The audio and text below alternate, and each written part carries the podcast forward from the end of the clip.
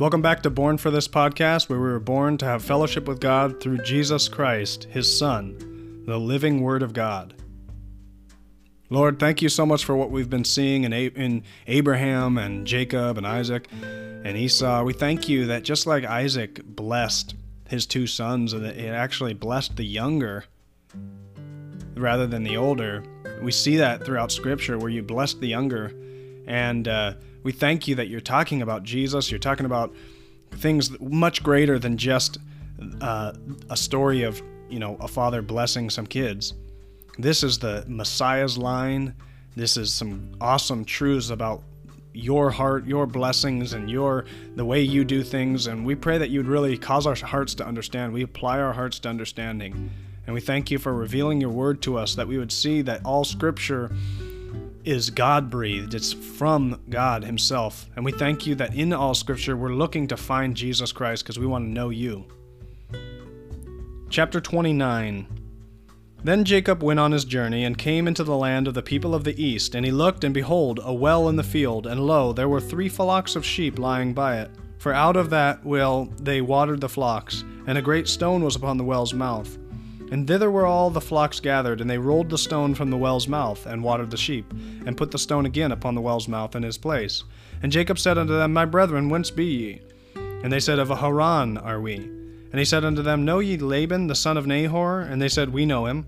And he said unto them, Is he well? And they said, He is well. And behold, Rachel his daughter cometh with the sheep.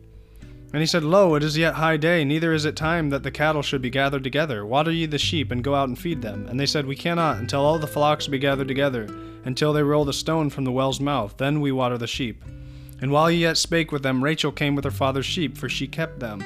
And it came to pass when Jacob saw Rachel the daughter of Laban his mother's brother, and the sheep of Laban his mother's brother, that Jacob went near and rolled the stone from the well's mouth, and watered the flock of Laban his mother's brother.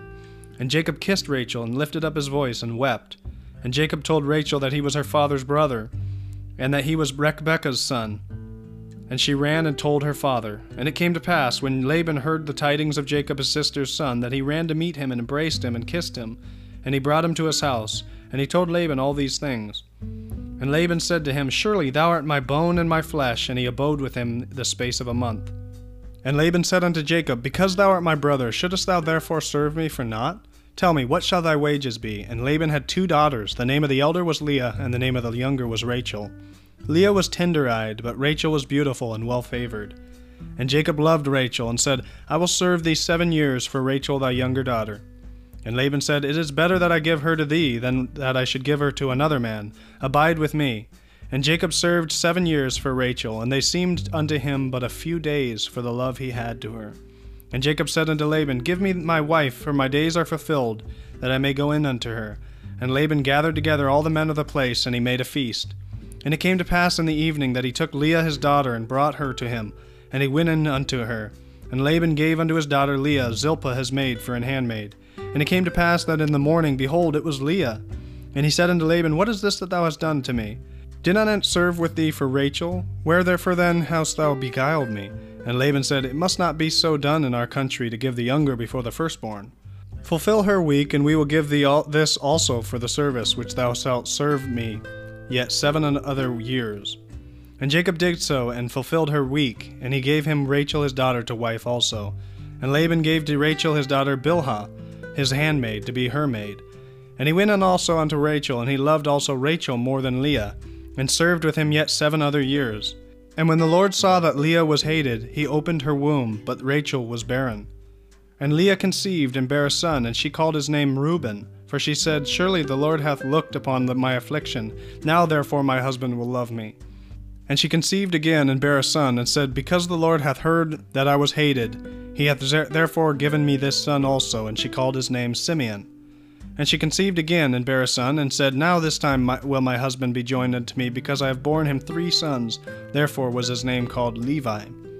And she conceived again and bare a son, and she said, Now will I praise the Lord. Therefore she called his name Judah, and left bearing.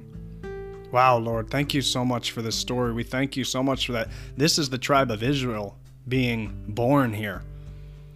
The tribes of Israel being born to in a kind of a messed up situation.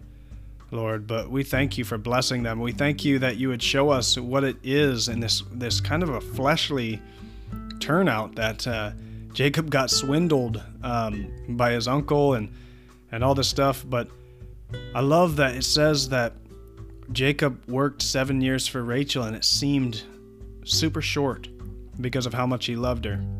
And then he finds out his trick, and he works another seven years, so 14 years total. I thank you that you went to the cross, and it seemed like nothing. For the joy set before you, you endured the shame. You despised the shame, but for the joy set before you, you endured the cross. Thank you so much for your heart towards Leah. You have such a heart towards the hated and the despised just because of, you know, maybe they don't look well right or they got their dad swindled their husband or whatever. Thank you so much for the compassion you showed on her and giving her multiple children and and having her be blessed by her sons. And we thank you that we're completely secure in you. We're completely secure. We don't need to have someone love us for us to be fulfilled because we are choosing to be fulfilled by your love for us. We thank you that we can't be rejected because we've been accepted in the beloved. We thank you that no one can be against us because if God's for us, who, who, who can be against us? And we thank you so much that who shall lay a charge to God's elect? Like, who is going to come against us when you're for us? So we trust in you and we thank you for your heart towards us.